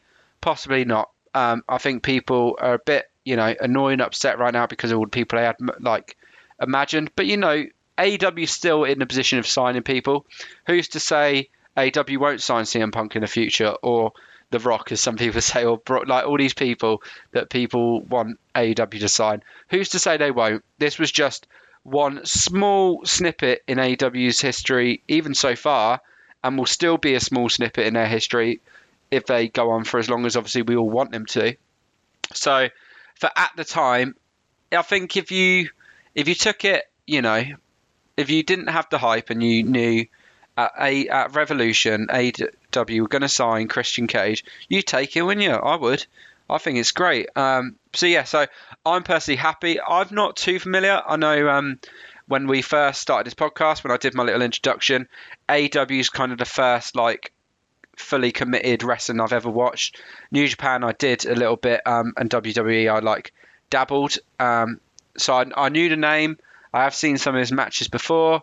Um, obviously seen him in his tag matches with Edge and know that whole thing. But in terms of like everything else, like his T N A background, I'm not too familiar with. Um, so yeah, so I'm happy as a relatively new wrestling fan to just kind of explore Christian Cage, you know, see him with some of the wrestlers that I'm loving at the moment in A E W, and just see these sort of, again, dream matches that you want to see someone like him have with our stars over here. Yeah, right. I'm also really looking forward to these to these matches that have all the potential in the world, you know, and also he is definitely a candidate for me. If I want to see him wrestle like for, for a full match, not like in the Royal Rumble, mm. uh, if he's maybe one day even a title candidate for the A E W title, mm. T N T title, because he can carry it. He can talk. He can walk the walk, also like the Americans like to say. Talk the talk, walk the walk. But uh, yeah, that's that's a big future uh, coming in when you have these... Uh, I, I wouldn't say he's a superstar, but when you have these uh, really uh, fundamental, important wrestlers mm. in the company... Also, Big Show, it was a big signing, but Big Show is not that super, superstar. Sting is more, was more. But these people are so important backstage. They have so mm. much knowledge. They seem to be very nice people to um, add to the really good backstage uh, uh, uh, feeling they already have there, where they are learning a lot and having a lot of yeah. fun. Um, yeah, that's Long something which continue. Is important for the... Yeah, right. All right, and now... The thing I wanted to do now, I wanted to do first, and almost skipped the big reveal, is the final conclusion. Hopefully, the final conclusion of the Team Taz versus Sting and Darby Allin storyline. And actually a match I was looking forward to, although I shitted, or we shitted so much on their uh, weekly segments, which were really shitty anyway. But uh, this match I was really looking forward to also. Uh, they didn't say it directly, but it was a, cinema- a cinematic match, mm. is what everyone was clear about. Um, yeah, just going quickly into it to, to give the setting, it is a street fight.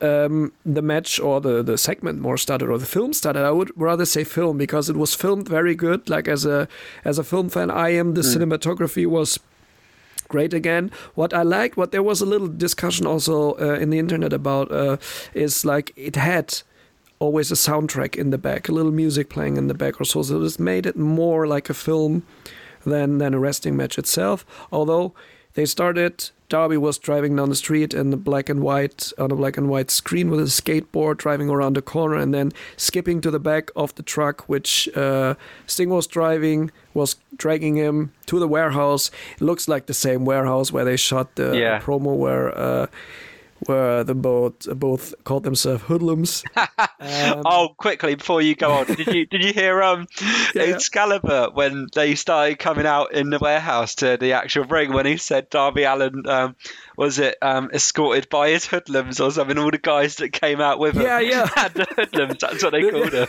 Right. This is what I wanted to say. They they were accompanied by hoodlums to the ring with a Sting mask. So the entrance was cr- pretty nice. There was a ring in one part of this warehouse where they started the match in, um, which I find always funny. You know, you have these matches where it's clearly everything outside of mm. the match. Also, the Stadium Stampede match, they had a shitload of opportunities to go, sorry, to go a shitload like space in there, and they're having a ring in the middle of the football field. No one cares about that little thing, and they still had it in there. And they also had this in the warehouse where like no one cares about the ring, but it was a nice start because it looked really also uh, Hugh will like it. It looked a little bit Lucha Underground style, like yeah. It, I think it was nicely nicely shot also from how they presented it. Uh, that that Taz was on commentary. That was also pretty cool. Um, yeah, but of course, like I said, while they're putting in the ring there, everything got out of hand within a blink of an eye, I would say, and they were not in the ring anymore. Um, yeah, and then Sting was very, very, uh, using his, his, his bat a lot, uh, which I liked. Uh, finally, you can see a baseball bat used, like, pro- really, okay, in the next match there are also baseball bats used, but I like that. This thing, he always, he always took that out every week. You're like, ah, he's just a baseball bat now, you know? And now he directly did something with it. He hit a lot of people. Um, everything, like the whole brawl, got up into the next uh, story, the next level of the building, um, where I think they were both, they were first a little bit separated, Darby and and uh, Sting, and then the new dream team, Hobson Hook, came in and attacked Darby really bad. I think it was just stupid to put uh, Hobbs into a into a mask. He mm. was like having this this this burglar mask on there. Like uh, then uh, Cage and him attacked also Sting, uh, put him out of order for a while. Let's say it like this, with a big barrel, uh, threw Darby Allin into a glass window, which was leaning against the wall, which was proper glass. I think that hurt it a lot. Um, and then uh, and then the whole brawl, uh, since Darby was knocked out, got down, downstairs again on the first, on the underground level. And uh, Sting was there, like a little pushed into the into the corner by the Team Taz members, and uh, Darby threw the baseball bat down to him because he threw it up first, and now he throws it down to him. He can attack everyone, beat up everyone. He beat up Brian Cage, took out a shovel, hit his head. I don't think he wanted to hit his head, but he hit his head on the side a little bit. So that was that was quite funny. And then put him on, and now this is hard for me to describe. So I would just say put him on a wood plate on two metal uh, guardrails. So he was laying there, and below him was a little uh, deeper gap. And uh, Darby Allin, he decided to jump like from fifty meters high, just through him, just normally what, what Darby does, uh, with an elbow drop. And of course, both of them were knocked out. Hook was uh, knocked out before, and Hobbs also. And the whole brawl got back into the ring, where Sting could finish the match after a little bit with Ricky Starks with uh, a Scorpion Death Drop, which I love as a finisher. And yeah, that was just a quick, quick talk through. And uh, how did you like the match now? And do you think there will be more coming after the match?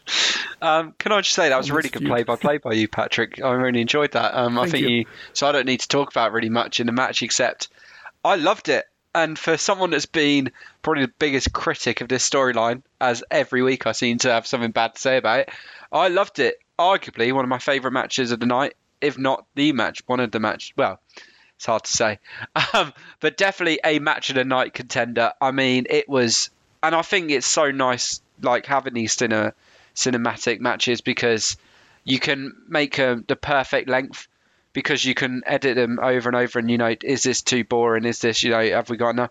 And I think it was perfect. I think, you know, both like teams got to look, you know, good. Um, and I think the, the right team won.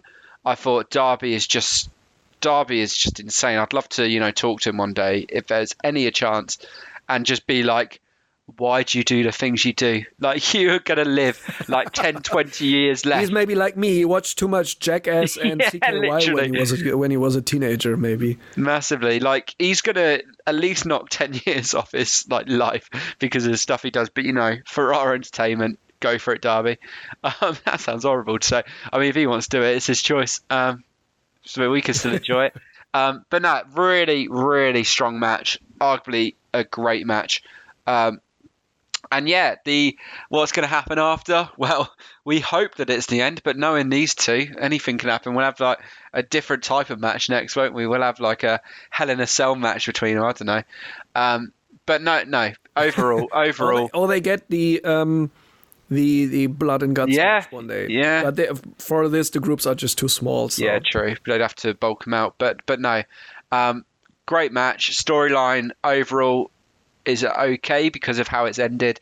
Yeah, I just hope A E W do the right thing. We'll see on Dynamite this week whether we get an appearance from any of them.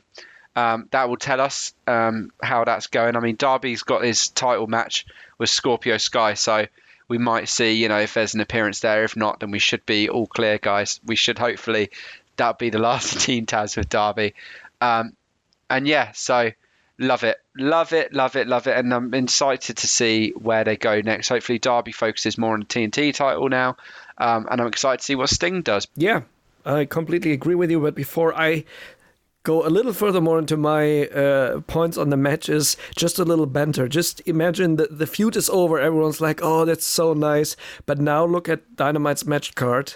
Christian Cage addresses the audience. It's what they announce for. And I hope when he does that, there's no Team Taz popping um, up again at the uh, on the screen. Hey, Christian, do you remember me back then when I was a SmackDown commentator?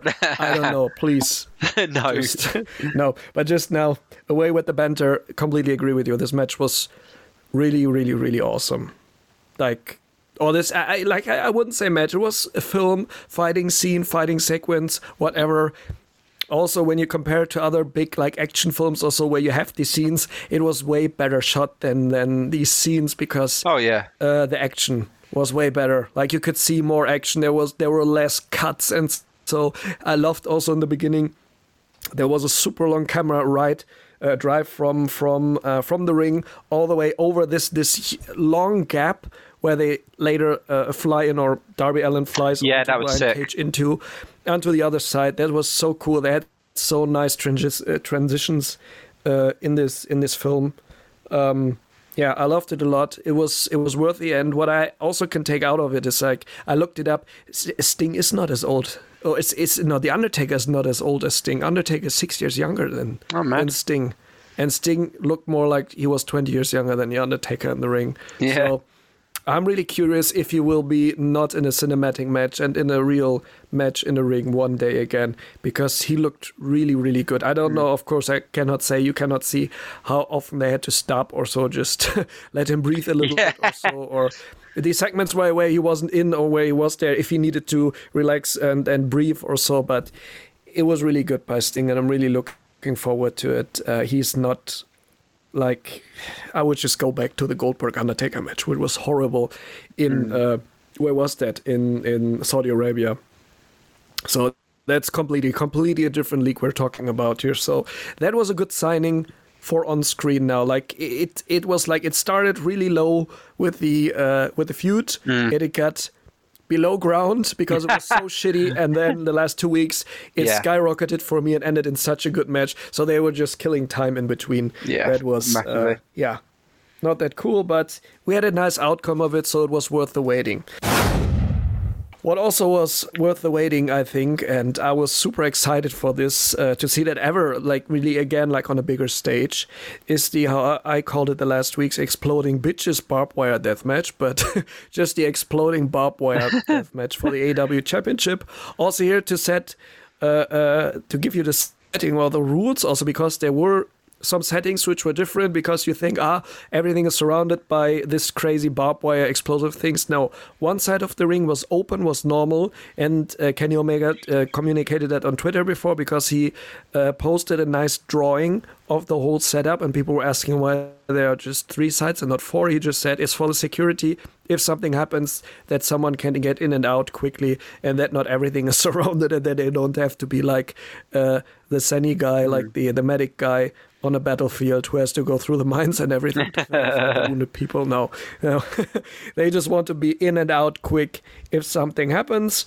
Um, what was also funny is that Brian Ramsburg, the referee, was completely wrapped in that uh, suit and the mask from a bomb diffuser guy from the police. So this put a little more um, highlight on, on how dangerous it is. It looks also a little ridiculous, but on the other hand, of course, it, later in the match this happened. Like, I don't know if you recall that when Kenny needed some water for his eyes, mm. he got some gunpowder in his eyes. So this can happen. There's an explosion. There can oh, yeah. be gunpowder. Of course, of course, there can be also like fire or, or uh, how do you call these things that come out? I don't know the English word for it actually right now. The sparks. The sparks can hit you in the eye or so, and the referee is the one who is important for the communication also with the gorilla position backstage, and if some medical treatment needs to mm. be uh, done there and somebody needs to come to the ring. So I think that's quite important. So nothing I would really brag about, and I cannot see when people making fun of that online, because this was quite important still, because we're not in the eighties where you're just doing this crazy stuff until somebody dies. You're like, oh, we should have done that maybe different. No, we know now better that we need to uh, keep the wrestlers safe, although this is super crazy, this match. So, mm. and one very important uh, rule they said, they have this extra bomb under the ring, which explodes after thirty minutes if the match is not finished uh, by then. The whole ma- whole ring will be blown up no matter what. So yeah, um, and also during the match, uh, Don Callis uh, put a lot of emphasis on that also, I think. Like, he said it so many times. And he also put the emphasis on that he and Kenny built that structure, not John Moxley. It was him and Kenny who put that all together, put that in there, um, which is very important for what happens after the match we need to talk about. Uh, yeah, maybe your thoughts on the match, but just please up until the top where the match ended, and then we can talk about the other stuff afterwards. yeah, I'm, I'm glad you said that. So let's let's do this. Um, yeah. This was my most anticipated match of the card. I think it was everyone's. I've never even heard of this type of match, let alone seen one before they announced it. I'm now fully knowledgeable about these type of matches. It's definitely my kind of dream match. I love my hardcore matches, and yeah, this was definitely one of them. These two, I'm so inve- emotionally invested in them. Like Moxley, I'm I'm so like sad that he's not champ anymore, because when I see him walk out, like He just, he's just is the A E W champ. He, for me, is the A E W unofficial champ now. If he never gets the title again, he will always be the champ for me, because I love that man. He's walking out, and and I think this is more emphasis when he was walking out than when Kenny, because obviously he came out first. He comes out as usual through the crowd. The crowd's going mental. Obviously, his music's going. Um, you can see the ring, the battlefield as such, and he's coming out, and he's obviously got a got a little shot glass with him, a shot. Um, What do I? What do you call them? A, lot, a flask. He's got some. Uh, I, I, I know what it's in German. A flask, you call that? Yeah, yeah, we call it a flask. Yeah. Oh, what do you? Yeah, okay, good. We like. Okay, unfortunately, Thomas not here, but in German we say Flachmann. Love it. Um, but yeah, so we had that for a bit of Dutch courage. Um, obviously, you know, hyping himself up.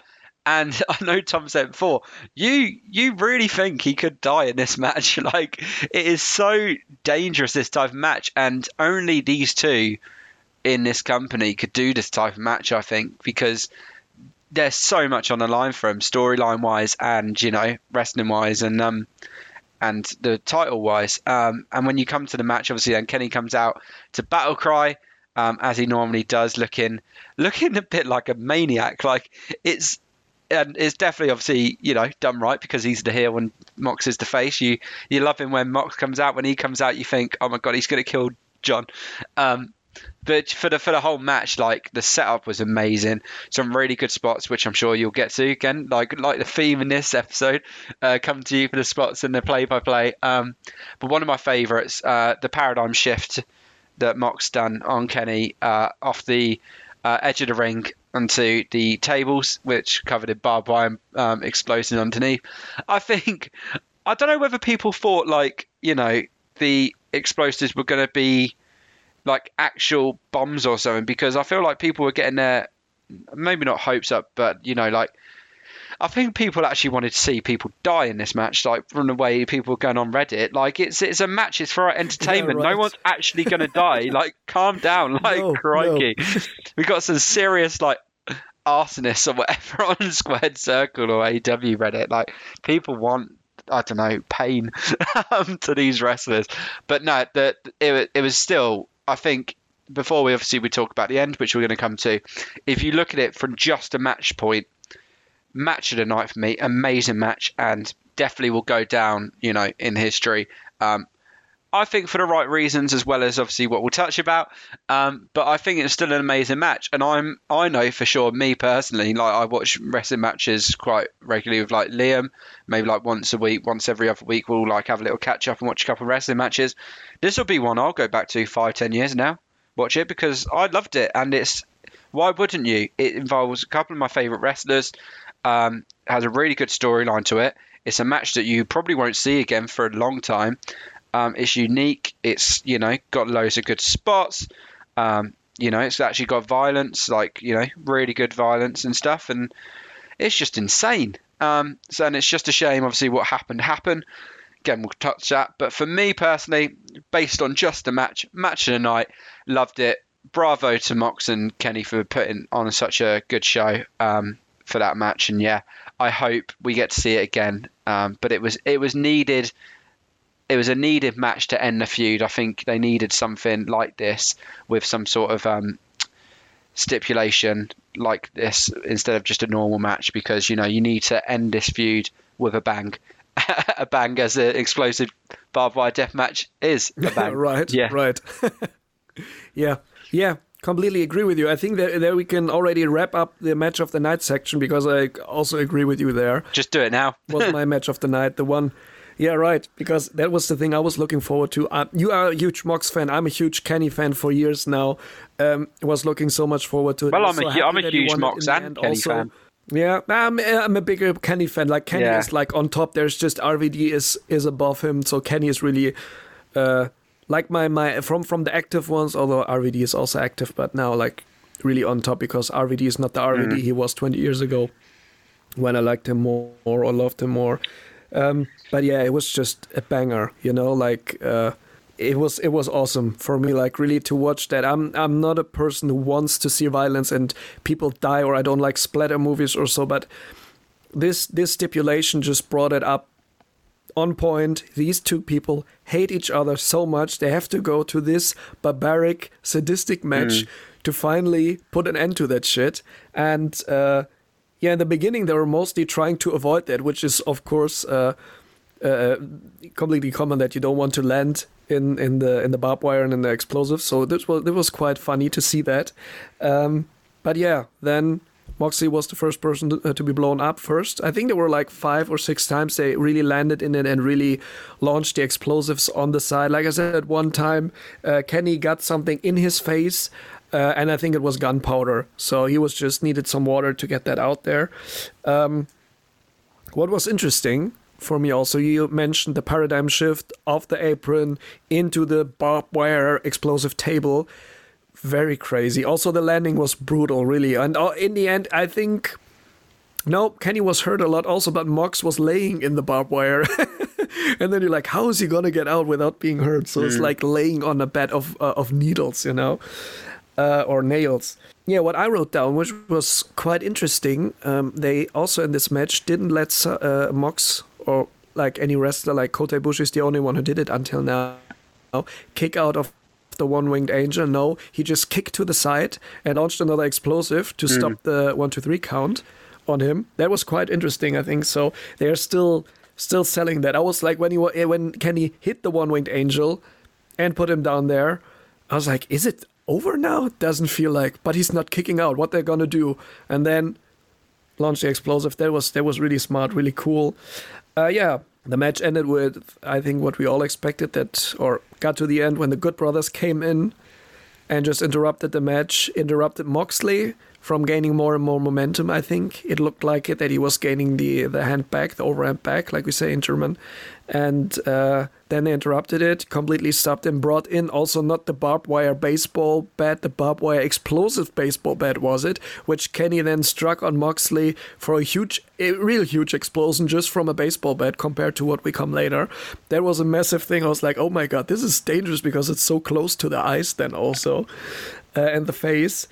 Um, yeah, and then Kenny hit another one-winged angel, but onto uh, unfolded chair, which was very brutal, but he hit it perfectly on it, like not on one side of it or so, like he hit it perfectly, where I was like, oh, that was brutal, but Moxley wasn't hurt seriously from it. Like you could feel, okay, he, he wasn't really injured from it. Um, yeah, but uh, Kenny and the Good Brothers thought different. They kept on going after Kenny. They uh, kept slapping him. Uh, In the end, they were handcuffing him, really beating him up brutal, just to let the countdown run down. So in between the match, there was like a like a submarine sound. I don't know, when a torpedo is coming close or so. I don't know how do you describe the sound which was coming, which was warning, was putting a little tension on it. And then commentary also said, oh, this means like the oh the, the explosion, the thirty-minute uh, countdown timer is almost gone. Oh, they, they need to hurry up now.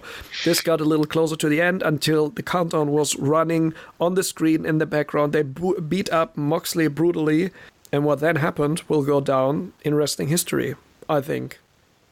So the timer ran down from one minute to, let's say, ten seconds down, and at one point where it was close to the ten seconds, the Good Brothers, Kenny Omega and Don Callis, they were posing on stage, they were like, yeah, we're the best, and then they're like, oh fuck, ten seconds, we need to get away. There was something big happening. Uh, on the way in again, they left, of course, through the uh, heel uh, heel tunnel, and out of the heel tunnel in the complete opposite direction to the stage, to the ring, was running Eddie Kingston. You're like thinking, who the hell would save this poor guy? They're just gonna let this thing explode and he'll be written off the show. He's a baby on his way or so. They want to keep him out of the thing a little bit. Now, Eddie Kingston came out, tried to drag his old friend out of this thing. He didn't want him, obviously, to die. There was something huge happening. Like Don Callis also said before, he tried to drag him, and a few seconds before, it, it was very well acted, I have to say also. It was really good acting, and he was like, oh, fuck it, I'm just gonna lay myself on and protect him. And then came a black screen. The show was over. It was a really big and great show, I think. No, then came out like, ah, I can only say from my point, I don't, I don't want to make such a big fuss out of it. Of course, it ruined the whole moment when these real small sparkles and the explosives, which were in front of the ring and not in the ring, came out. Um, explosion was not that big, but Eddie Kingston was laying on top of Moxley like he just got, I don't know, killed. They were in Second World War at Omaha Beach or so, and he just tried to protect him. In the end, nothing happened. He was he was overacting then, definitely. They could have solved that maybe better, of course, like you as, or, or we as people standing outside were like, yeah, they could have solved it better. You don't know what they said before, what Eddie Kingston was thinking about it, was what was going on there, but the explosions and the reaction from it were definitely not, I think, also what they expected. I read also now on, on the news just shortly before uh, the recording of this podcast that Kenny Omega was very upset backstage that this didn't blow off correctly. Um, in the media uh, crunch afterwards, Tony Khan also said, uh, yeah, it was definitely something Kenny Omega, but they will, uh, Kenny Omega's fault, like on screen fault. Uh, but they will put that into a storyline in uh, in Dynamite maybe tomorrow. Will uh, they definitely need to address that.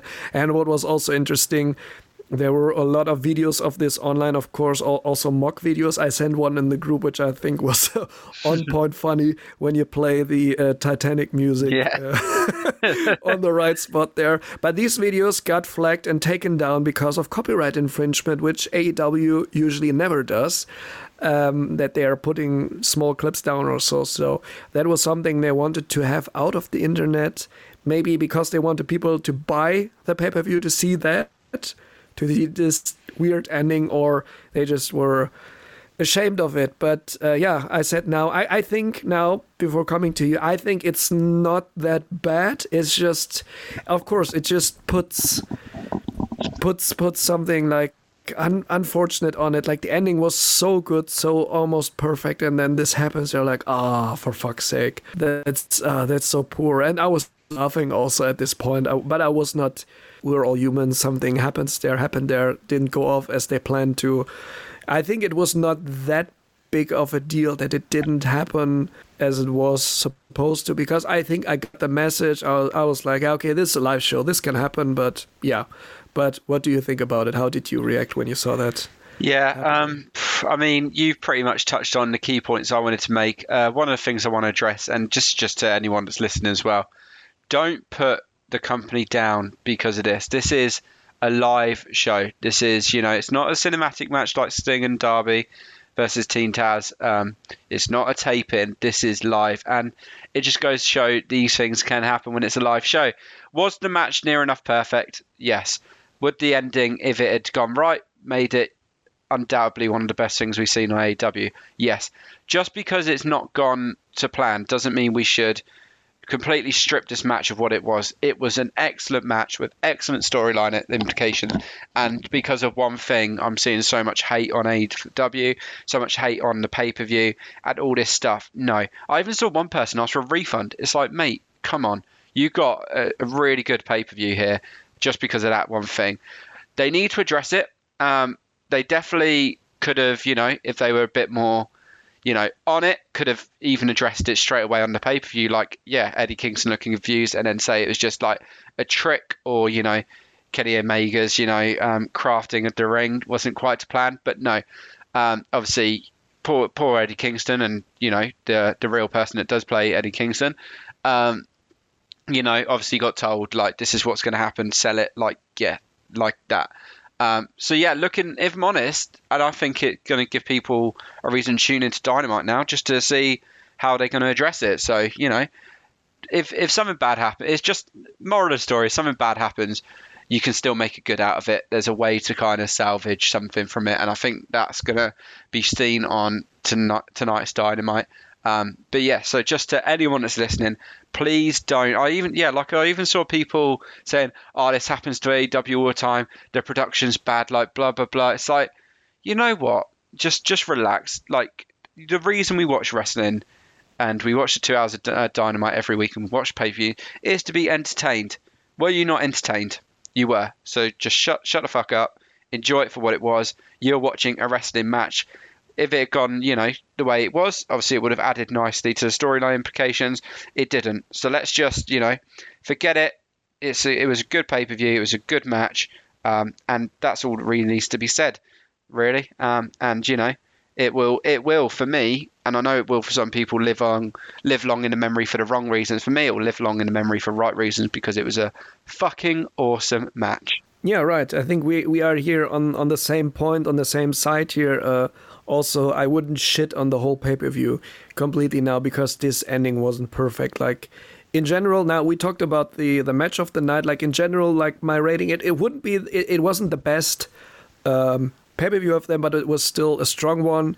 Of course, you will remember for it for the missed explosion, but I will more remember it for definitely the exploding barbed wire match. Mm. Uh, that's definitely, and uh, the first match Sting was in. The other matches were all like good, good and decent, except the O C match. I would say, like, if I would have a soundboard like Tom, Screamer of the Night, Screamer of the Week. Yeah, the, we agree. Uh, Miro match, yeah, or Screamer of the Week. Um, that was the match with Miro, Chuck Taylor, Kip Sabian, and Orange Cassidy, definitely. But all in all, the the whole event was great um, for me. Like, it was a really good show, very good show. Um, the main events, like I said, two main events for me were great. Was worth waiting for them. Really awesome. And uh, yeah, I would. I, I don't give it a give it a rating or rank it somewhere, but it was a good show. One of one of the best shows. Not maybe one of the best, but definitely one of the better shows of them of the pay-per-view shows. And a good start into the new year. Hmm. I'd I'd go for it if I had to rate it probably, and see if you agree. Maybe a seven out of ten, seven and a half out of ten. I would say eight. Eight. Yeah. Okay. We'll we'll go. Yeah. We'll go for we'll go for eight then. Eight out of ten. Um. We'll see if Tom agrees. Yeah, okay. That's good. That's good. Yeah. But, yeah. That's what I I would say. Okay. Cool. We're on point there. On the same point there. Then uh, let's look forward to the Dynamite episode that's happening. Where we're yeah the fallout fallout today, from tonight. Revolution. Right, the Revolution Fallout. So you already said it before that it will be six-man tag match for the women's with Britt Baker, Maki Itoh, and Nyla Rose against Hikaru Shida, Ryo Mizunami, and Thunder Rosa. Then we have the T N T Championship match, which was also already previewed by the match itself, by the Face of the Revolution match, Darby Allin as the champion defending against Scorpio Sky. Um, we got a little glimpse of the A E W World Tag Team Championship that might happen. We have a singles match between Matt Jackson and Rey Fénix. We have also what has been said before in, in on Revolution is the Inner Circle War Council, which will be happening.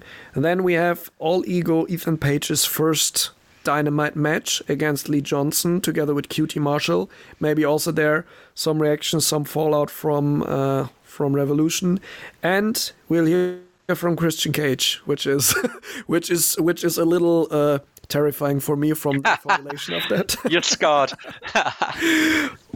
I'm scarred. Yeah, I'm traumatized. So, yeah. So what what do you think about this this match card? Is there something you're looking forward to, or like in general waiting for some surprises?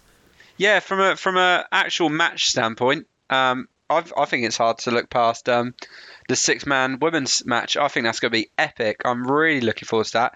In terms of, you know, storyline implications, Inner Circle War Council is going to be cool, and it'd be nice to, you know, hear from Christian Cage is actually speak, because obviously in Revolution he just came out of his clipboard, had a little, you know, moment and signed and then left. So it'd be nice to hear what he has to say, what he kind of has plans for his time in A E W.